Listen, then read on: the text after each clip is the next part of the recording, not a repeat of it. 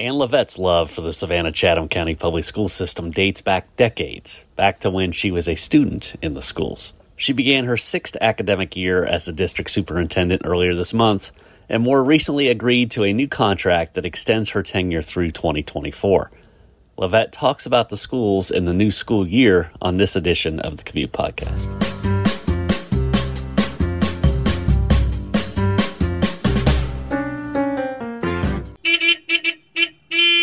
Savannah, from all of us here at SavannahNow.com. Today is Tuesday, August 22nd, and this is a Commute Podcast presented by National Office Systems. I am your host, Adam Van Brimmer, opinion columnist and a deputy editor at the Savannah Morning News. On this episode of The Commute, I talk with Savannah Public School Superintendent Ann Levett. But first, a word about our presenting sponsor, National Office Systems. National Office Systems has been Savannah's trusted source since the 1980s. They offer more than 200 product lines, including a new collaboration from two of the office furniture industry's leaders, Herman Miller and Knoll, also known as Miller Knoll. If your office space needs a refresh, National Office Systems can help. Learn more by visiting www.natoffsys.com. That's N A T O F F S Y S.com. Now, here's the interview with Ann Levett.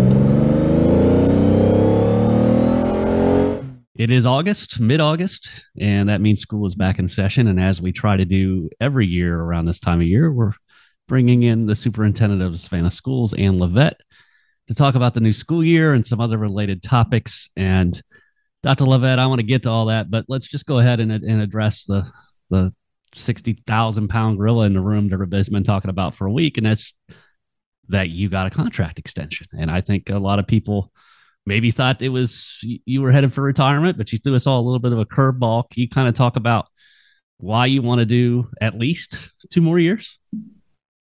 Well, you know, thank you um, for inviting me to share with you today. And I think we have lots of work to do. We've done, you know, we have come out of the pandemic, or at least we think we're out of it, mm-hmm. or at least we've learned to live with it, and we've learned some lessons, and we want to um, accelerate some things. We also want to get back on track um, with our strategic planning and our strategic initiatives.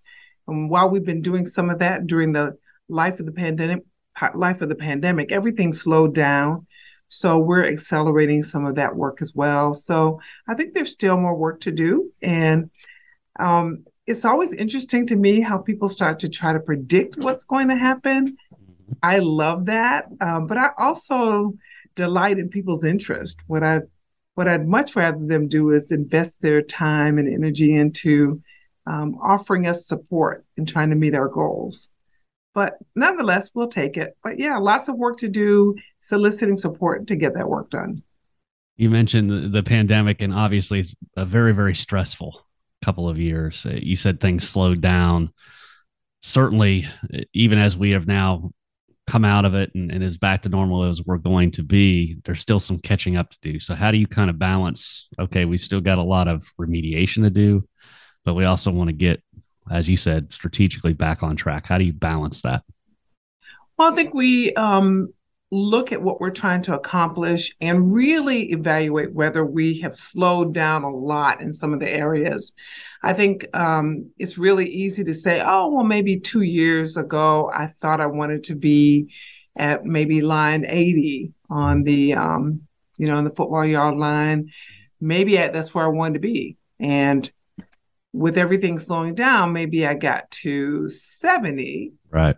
Well, it feels like it might be 60, but it really might be 70 and it could be 75. So, doing a good examination of exactly where we are and how close to our initial goal, maybe what it is that is with happened within that time that actually did allow us to accelerate, accelerate.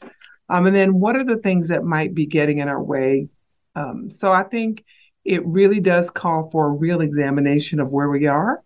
And it could be that some of our goals um, over that time actually changed. Mm-hmm. And I'll, I'll give one example. Um, we had been working for years to get to one to one with our technology. Technology, right. And we had a plan for getting there within five years. Well, guess what? Mm-hmm. Pandemic allowed us to get there in a matter of months. Yeah, three or four months, right? Yes, three or four months based on um, having the funds available and also getting the board action done and then having really good relationships with vendors who are serving people all across the United States.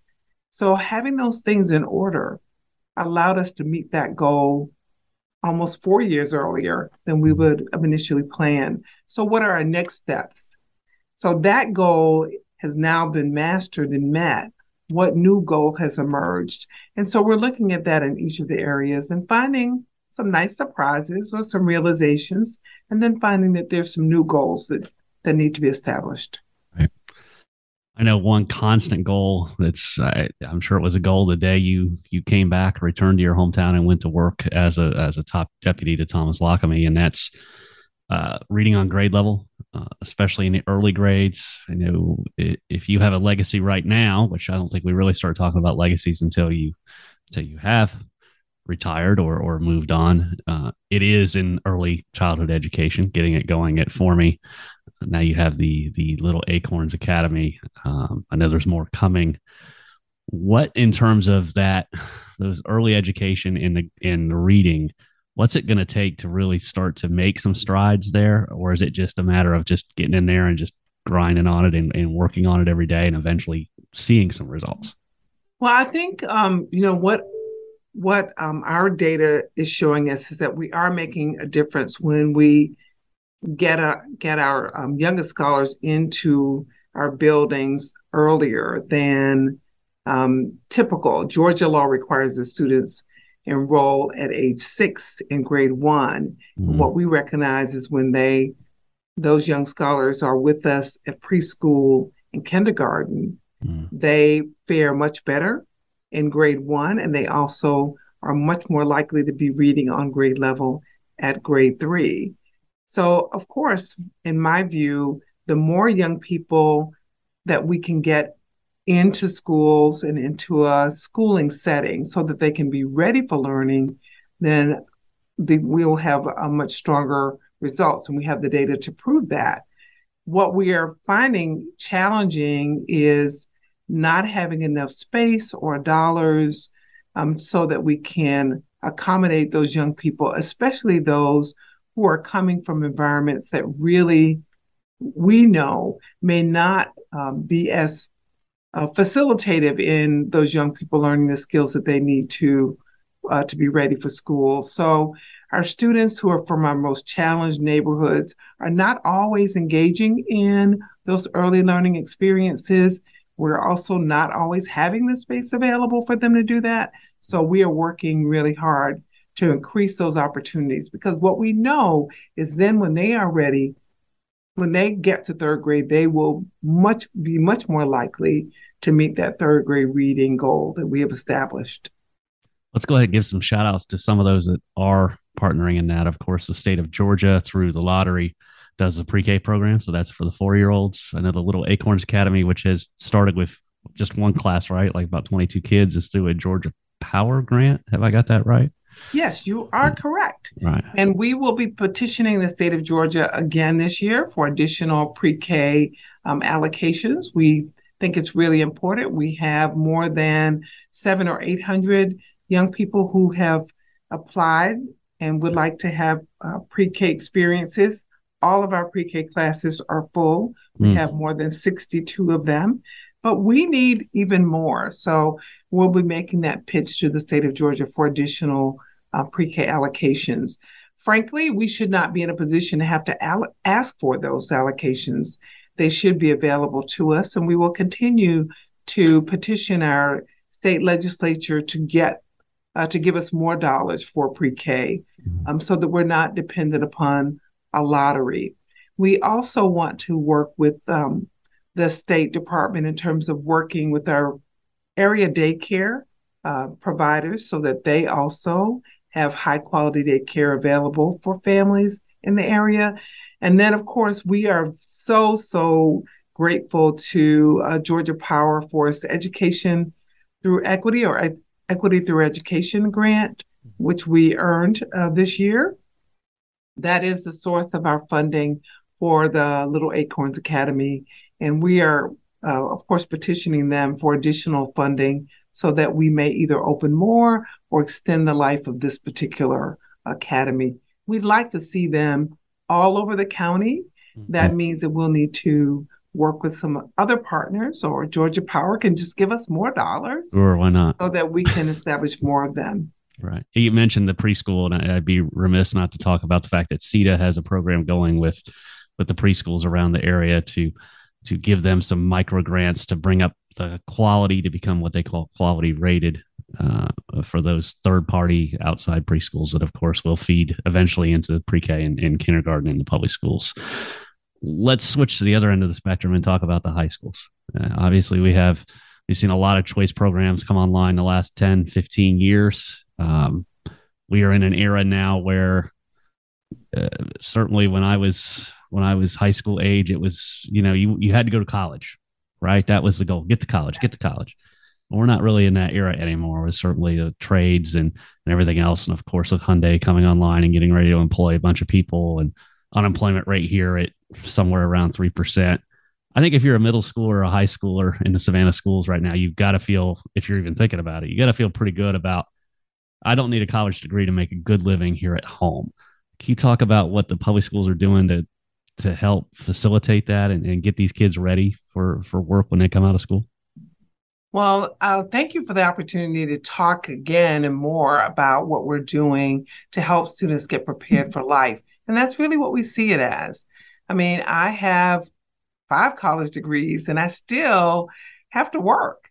Uh, so, you know, our mantra is that when young people graduate from our schools, they are prepared to do one or any combination of four things. We want them to be, number one, ready to um, enroll in post secondary uh, education. Most of the time, they will be extending that opportunity that they were given in high school. So, we have lots of students who are dual enrolled and they start taking high school courses in middle school, and then they take college courses in high school. So several of them, more than a few of them, graduate from high school with college uh, credits under their belt, some to the point that they enter college after high school at the sophomore level. Mm-hmm. And we want them to be able to continue that um, that education. The second thing is that we want them to, if they choose to do so, be fully prepared to enlist in the military services. It is important that they understand um, that we value them enrolling or enlisting in the armed services to protect our freedoms and the freedoms that they enjoy and defend our country. We want them to be prepared for that, which of course is also full time employment. And there are also opportunities for them to continue their studies um, as well while they're in the military. We also want them to be prepared fully for full time employment if that's what they'd like to do. We want them to be able to have their certifications and also um, to be fully ready for the workforce. And we do that, of course, through internships and apprenticeships and just making sure that they have the essential skills that are necessary for full time successful employment. And then finally, we also are working with young people so that they are prepared for entrepreneurship. Savannah, as you know, is a wonderful place for uh, small businesses, but also I remind students and staff daily that America is built on small businesses, that we love having the big box stores. I like the Targets and the Walmarts and the, all the other stores, but we also understand the power of small business. So I would like for students when they graduate to be prepared for continuing their post-secondary enrollment. Um, we also want to make sure that they're ready to enlist in the armed services. We want them to be ready for full-time employment if that's what they want. We want them to be, also be ready to be an entrepreneur. They can do one or they can do all, but that is our intention. And we do that through very strong academic programming in the career and technical fields. Um, those, of course, begin full force in middle school, but we also have invested a lot in making sure that our elementary students are exposed to those careers as well. And so they fully enroll when they get to middle school, but they fully advance when they get to high school. And we have most recently added, um, as you well know, the drone aviation program, which is at Windsor uh, Windsor Forest High School. Windsor, yeah. Those young people help us with our drone uh, footage all over the district. We mm-hmm. also have that program as well at Jenkins. But our other new program that we have um, is in avionics mm-hmm. and aircraft maintenance and aviation period, and that's at Groves High School. We are continuing this year with our I'm looking at and examining our offerings in anticipation of the new um, Hyundai plant that will be moving into our area. So we'll be looking at those fields as well, advanced manufacturing, and all of those opportunities for our students to be well prepared when they graduate from high school. We have more in our conversation with Ann Levett, but let's pause right here to talk about something related to our schools high school football. If you are into the prep pigskin scene, you really need to be on the email list for our weekly high school sports newsletter known as Prep Central.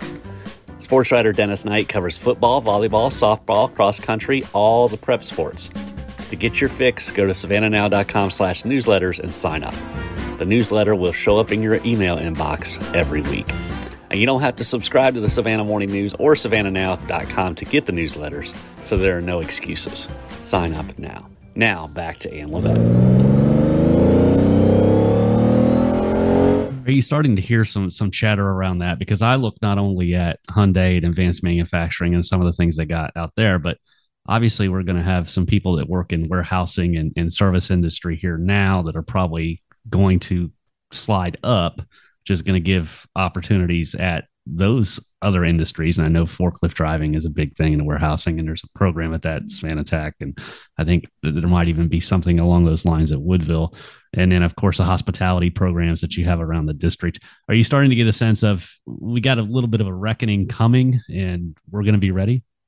We are going, we are already ready. In mm-hmm. fact, if you want to see a 16 year old forklift driver, all you have to do is go over to Groves High School. Um, we have our own warehouse over there, and the young people, of course, are working in logistics um, every day. So that's wonderful. Even in their temporary location, they still have the opportunities to practice their uh, their driving skills, their cataloging skills, their inventory skills, they're using um, on the body technology. So those programs are already there and they've been there for a while. And the young people are engaging in those and getting out and getting jobs. We have um, some exceptional uh, welding programs, exceptional engineering programs, and as you mentioned, our culinary arts programs, which are now in two locations, Woodville and Savannah High. Engineering also at Woodville, Savannah High, and Jenkins. So those programs are, are proliferating across the district. Why? Because what we want to ensure is that young people have a choice. Our construction program at Woodville, I'm, I'm sorry, construction program, which is at Windsor Forest High School, our animal vet program um, and research program, which is at Islands High School, horticulture at Islands High School. So each of our schools offers something very specific but also a career that will offer um, high demand and high wage jobs. We cannot forget the new clinic that we opened at Beach High School in partnership with St. Joseph's Candler. And then, of course, our, our healthcare program, which is there and also at Woodville. And then, of course, we are we have a strong automotive program, which is at Woodville as well. So you name it, we have it. There are 17 designated career pathways in the state of Georgia, and we have all 17 represented in uh, Savannah Chatham County Public Schools, including gaming, cyber, uh, cyber security, law enforcement, and we're opening up a new program in um, EMT, emergency mm-hmm. medical training, uh, this year as well. How much does the having them already established make it easier to scale them up? I assume it's easier to scale up than to stand up. It is easier to scale up, and that's what we're doing um, with all those programs. And certainly that's helped by increased interest by our students. So we've done um, um, a much better job of intensely marketing to students so that they have they know what the choices are. They know what's available. The greater the demand, the greater the opportunity for us to expand the programs. one catch to that is making sure that we can convince those career professionals to come over to our side to teach young people. Um, very often they can make a whole lot more by working in the industry, but we have a number of industry professionals who are working with us as teachers, and we're being much more creative about their schedules and how we work with them so they can work with us, but also maybe able to work in the industry too. So um, we are working in a way that says, hey, the demand is here, the program is here, let's expand the program. It's much easier to expand them than to get them started. I have to I have to ask you the the difficult question last, and that's of course we have a, a turnover coming in terms of school board leadership. You're going to have one new board rep. You're going to have a new president. Uh, the president is somebody who whose philosophies, at least on the surface, do not necessarily match up with with what we've seen in recent years. When you look ahead to to next year, uh, how does that dynamic work? Um, is, is, I assume there's going to be a little bit of a feeling out period. Just how do you see that that that going? Well, you know, I think um, the one way to ensure that we're able to continue to uh, conduct the business of the board and the Savannah Chatham County Public Schools is to put all the cards on the table to be very clear about what the roles and responsibilities are. And I think the more we know about each other, the better it is. Now, um, actually, since I've started, this will be the third school yeah, board president. That's right. And I think one of the things that I do well is I stay focused on the work. Mm-hmm. And I think having adult conversations about expectations and what you may not know um, is always helpful in terms of making sure that the business of the school district does not get lost to personal differences. And I also believe that if there are enough conversations, we can find the common ground. I actually believe with both new members that there's much more in common than there may be uh, different.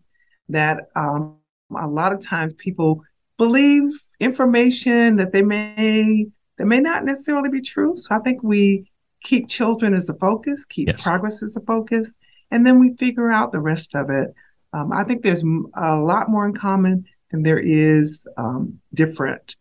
And I think one of the things that I do well and try to focus on is how can we work together to make sure that our goals are met? um, and not focusing on the differences, dealing with them, but not making them the focus of the work.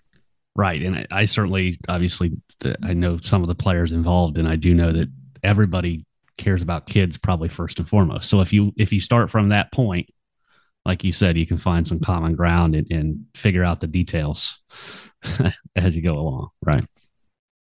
All right. Well, um, always good to to have some time with you.